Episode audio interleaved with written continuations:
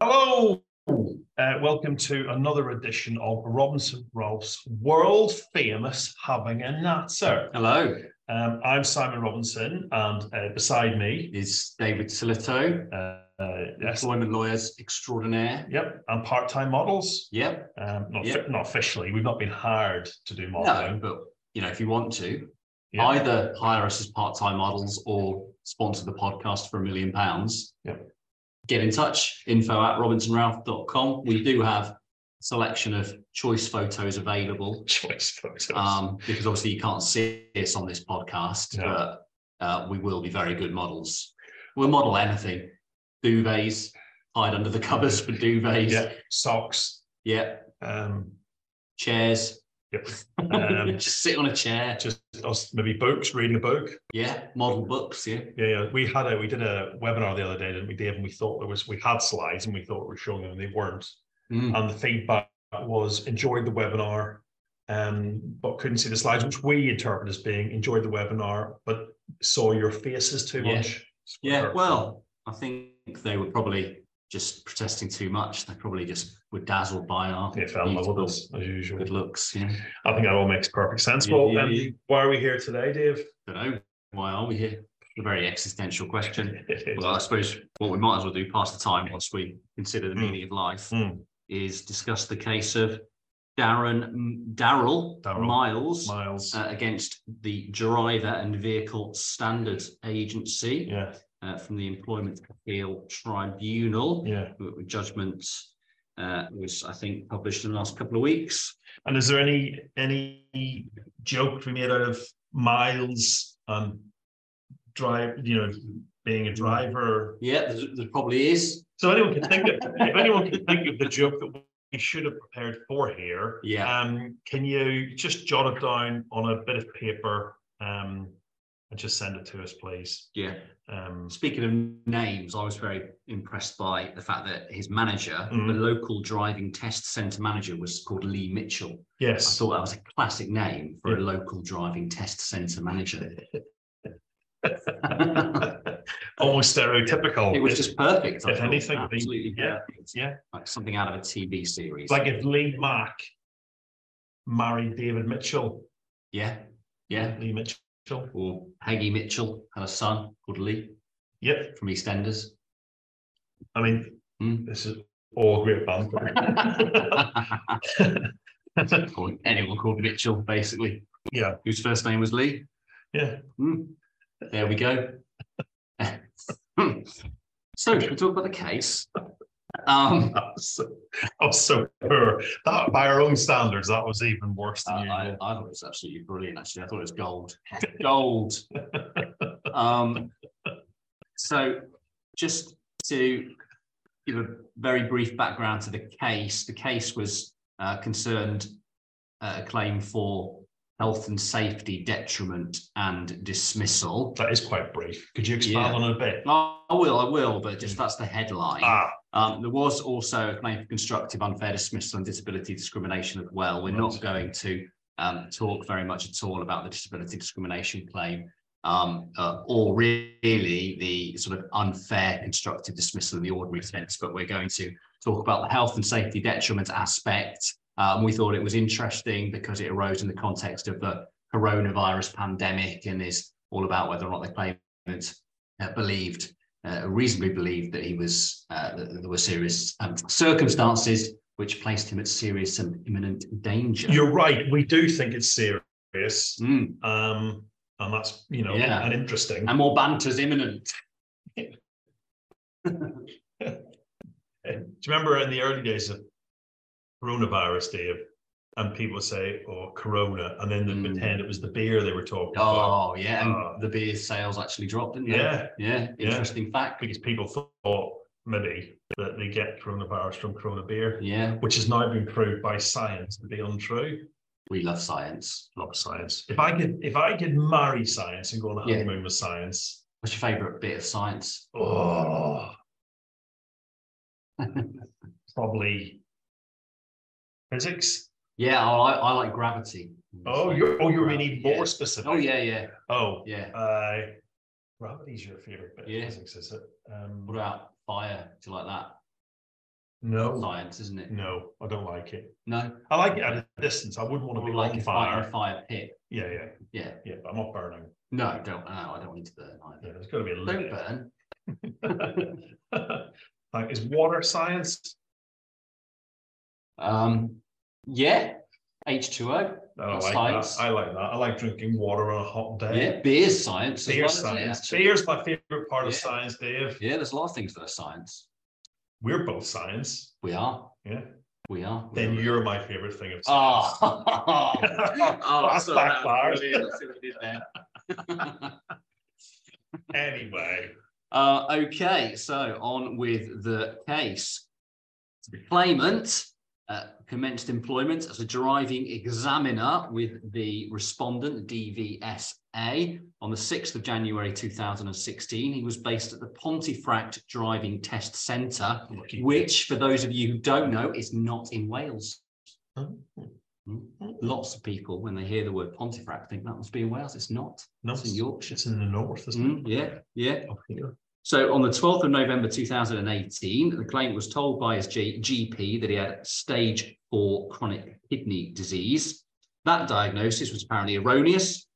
The proper diagnosis was of stage two, which is mildly reduced kidney function, um, but it didn't actually discover that misdiagnosis until after he commenced the claim. So at the point um, in time where the, the COVID pandemic arose and he was dealing with his employer, he thought he had chronic kidney disease. He was managed, as we said, by Lee Mitchell, the local driving test centre manager. The local. right, yeah, and the Lee Mitchell. yeah. Uh, in March 2019, he, in the claimant, informed Mr. Mitchell about his diagnosis. uh, and the claimant told Mr. Mitchell that he used the toilet more often than before, but didn't raise any other issue. Uh, so on the 18th of March 2020, driving tests ceased, save for critical tests. I don't know what critical driving test would would be. So they just tell them they're rubbish. yeah, yeah, yeah. I don't know. Maybe they're learning to drive a tank because you've got to go off to war. or an ambulance. Mm. Yeah, yeah. It could be an ambulance. Yeah, it's not like it's not somebody said, "Oh, I've booked tickets to the football." It's critical. Yeah, Get there. to drive there. Yeah, be like, oh, Yeah, what's I'm that? banking on this. Yeah. Um, so on the 5th of June 2020, the claimant attended an individual assessment meeting with Mr. Mitchell to discuss a proposed return to work. The claimant said that he believed that he fell within the clinically vulnerable category Mm. um, and he was worried about catching the virus, as the EAT uh, termed it. The claimant said he felt it was not safe for him to return to work. Mr. Mitchell told the claimant that people who fell within the clinically vulnerable category would be expected to return to work in line with government guidance when driving tests commenced. So that's as distinct from people who were extremely clinically vulnerable. Uh, Mr. Mitchell said that measures to protect the health and safety of staff would be taken, and the claimant said there were no adjustments that he felt could be made at all by the respondent um, to, to get him back, essentially. Uh, so on the 25th of June 2020, the respondent announced the decision of the Department of Transport. The driving test would recommence the following month. Those in the clinically vulnerable category expected to return to work. Those who were clinically extremely vulnerable remained on paid leave. Mm. Uh, on the 8th of July 2020, Mr. Mitchell um, was dealing with the claimant's trade union rep by this stage. He said that he'd taken advice from HR and had been told those in the clinically vulnerable category were still expected to return to work. He said that decision adhered to government guidance and advice from Public Health England. Mm. He said the safety measures would be in place. He asked if uh, any further adjustments might benefit the claimant. And he said that the claimant could, if he chose not to return, take instead annual leave or special unpaid leave. Claimant replied a couple of days later and said he wouldn't be going to work because he didn't think it was safe to do so. Um, and then there were a couple of further exchanges and he resigned. I once had a letter from a claimant um, who was claiming anal leave. I- Right. I, assume it was a typo. Yeah, yeah. You didn't Um, clarify though. You just proceeded on the basis that was the claim. he won. so anyway, um, I did clarify, ladies and gentlemen. It was just joking. I did clarify, and it was annual leave. It was annual. as you'd expect. I think, I think everyone knew the end of that story. Um, uh, thank you to take it a bit more seriously next time. Mm, I Dave. will, I will. Um, Apologies, apologies, nothing to be laughed at. Um, so, uh, so uh, in this case, I um, they, they, there was a discussion then about whether um, uh, the the claimant had a, a genuine and uh, sorry reasonable belief in a serious and imminent danger to him, himself, and uh, whether there was a health and safety rep and safety committee for the Pontefract uh, not in Wales Test Centre, which the the claimant worked, and firstly whether the claimant had brought to his employer's attention by reasonable means circumstances connected with his work, which he reasonably believed were harmful or potentially harmful to um, health or safety. Now, I've done those in reverse order, and then I'm going to go back again, very much like a Tarantino, Oh, Christopher Nolan type thing. Yes. excited already. Thank you. As if I wasn't excited enough by the prospect of discussing sections forty-four and section one hundred of the Employment Rights Act. Yeah, Uh, you've gone and made it even more exciting. which I think a lot of people wouldn't have thought possible. No, no. So section 44, an employee has the right not to be subjected to any detriment by any act or any deliberate failure to act uh, by his employer done on the ground that being a representative of workers on matters of health and safety at work or a member of health and safety committee, um, or in this case, being an employee at a place where there was no such representative um, or safety uh, committee, um, he brought to his employer's attention by reasonable means circumstances connected with his work or which he reasonably believed were uh, harmful um, or potentially harmful to health or safety. And, and the, the judgment says section 101 CERA. Is it similar terms? And I'm Mm. not going to question the the um, the uh, EAT. No. Um, so anyway, so what they said is the employment tribunal held that the claimant did reasonably believe that there were circumstances connected with his work that were harmful or potentially harmful to uh, health or safety. Um, the section 44 and section 100 claims failed because the employment tribunal held there was a health and safety committee and representative for the Pontefract, office with whom the claimant could have raised his uh, concerns. And there was a very interesting uh, discussion, I'm doing air quotes around the word interesting, Dave, around um, whether um, that was the representative. It was a case of um, uh, was he at the place Oh, or was he a rep for the place um, at the, the claimant's uh, worked? those are the kind of legal distinctions we get excited about, aren't they? Oh, goodness gracious. I get so excited, Dave. Um, too excited, if anything, um, Dave. I've um, told you before about that. Yeah, I've got to, I've got to sit in a, in a, in a quiet room, not drive because I'm, I'm overly, overly excited. Stimulated. overly stimulated and just just listen to like rainfall music to calm myself down. So anyway, um, section 44, 1C, as you know, Dave, ERA applies if the claimant was um, an employee at a place where there was no representative or safety committee, and he brought to his employer's attention by reasonable means circumstances connected to his work, which he reasonably believed were harmful or potentially harmful to health or safety. Now, the claimant contended that the health, the representative or safety committee must be at the place where he worked.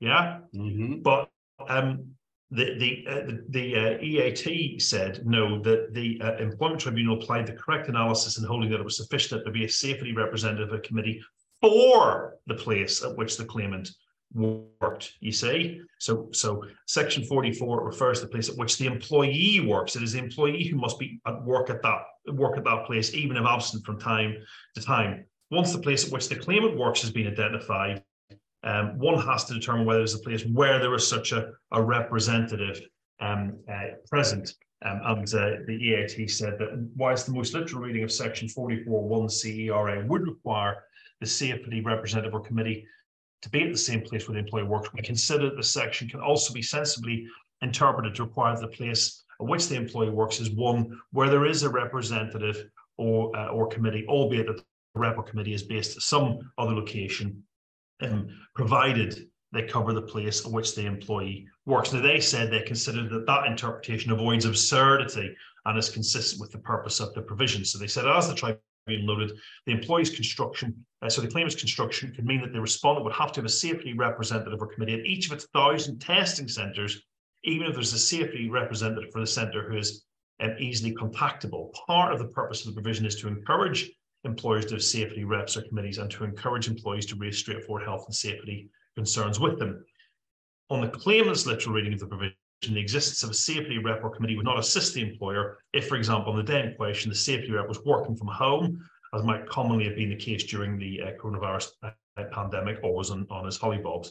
It should be remembered that, that there was always the fallback of raising the matter with the employer, even if there is a safety rep or committee, if it was not reasonably practicable for the employee to raise the matter uh, with the rep or the committee because they could not be uh, contacted or were absent. So they said the employee, the tribunal's interpretation was correct, and it was entitled to conclude the place at which the claimant worked was one where there was a safety representative or um, uh, committee. I, I particularly enjoyed their reference to the case in which the claimant um, uh, relied, um, Astana, Mm. where they said in that case it was rather optimistically asserted yeah. that the place at which a bus driver worked was his bus. So he came within the provision because none of the passengers on the bus he was driving was a safety. Well, it was worth a go. Yeah, It was yeah. definitely worth I, a go. I enjoyed that very much. Yes, I thought You'd so. like that job though, wouldn't you? Being a passenger on a bus, just riding around. That's not a job. telling people how to sort of behave, wagging your finger at them. Oi, hold on to the bar properly, Yeah, you say. Stop, I say, stop talking with your mouth full. Yeah, yeah. I say, oh, Sorry, health and safety. yeah, what someone blown off? Things like that. Um, so, um, who would pay me for this job? Well, I mean, it's, if if they the bus company needed a health and safety rep on every bus because that's what Section forty four said. You think the boss? Then the, they, the bus company would have to pay you to have that job. You wouldn't just be able to sit though at the top deck in the front two seats. Um, you'd have to move around the bus in order to keep an eye on the whole thing. In fact, that would be the worst place for you to probably sit because you wouldn't be able to see any Wouldn't the that, bus. wouldn't that be most dangerous if, as a health and safety, I'm walking around the bus when it's in motion, Or you'd be very well trained, you know, very good balance. like a ninja? Yeah, maybe you'd be sort of wearing padded clothing as well and a, a helmet, like a motorbike helmet. It'd be quite an intimidating health and safety rep. I see. Like one of the big paddings you get in like one of those BBC game shows where they get pushed over with cotton buds, Hmm, I'm, I'm seeing you more as like um, a sumo suit. sort of is it who is it is it is it is, there's a film is it Scarlett Johansson is it girl with a dragon tattoo or something and she wears a motorbike helmet and sort of full leathers? I'm seeing you very much in that motorbike helmet full leathers sort of padded leathers for protection. Um Like Trinity in um in um the Matrix when she lands on the roof with her full leathers and the yeah, yeah. I'll have that. yeah. Yeah, okay. So, um, health and safety cases, section forty-four, an employee has the right not to be subjected to any detriment by any act or any deliberate facial act by his employer done on the ground that circumstances of danger which the employee reasonably believes, sorry, I'm just, sorry, reasonably believed to be serious and imminent, and which he could not reasonably have been expected to avert, he left or proposed to leave, or while the danger persisted, refused to return to his place of work or any dangerous part of his place of place of um, place of work. So um, the employment tribunal uh, asked itself, did the employee believe that there were circumstances of serious and imminent danger at the workplace? And if so, was that belief reasonable, Uncle David? Uh, so, um, so the employment tribunal considered the contemporaneous material produced by Public Health England. The tribunal took into account the steps the respondents had taken to minimise risks, was critical of what it saw as a blinkered approach adopted by the claimant that nothing less than social distancing of two meters would be safe for him. The tribunal noted that the claimant did not take steps to obtain uh, occupational health advice, and the uh, tribunal held that a danger is usually understood to mean a hazard, uh, usually to human health.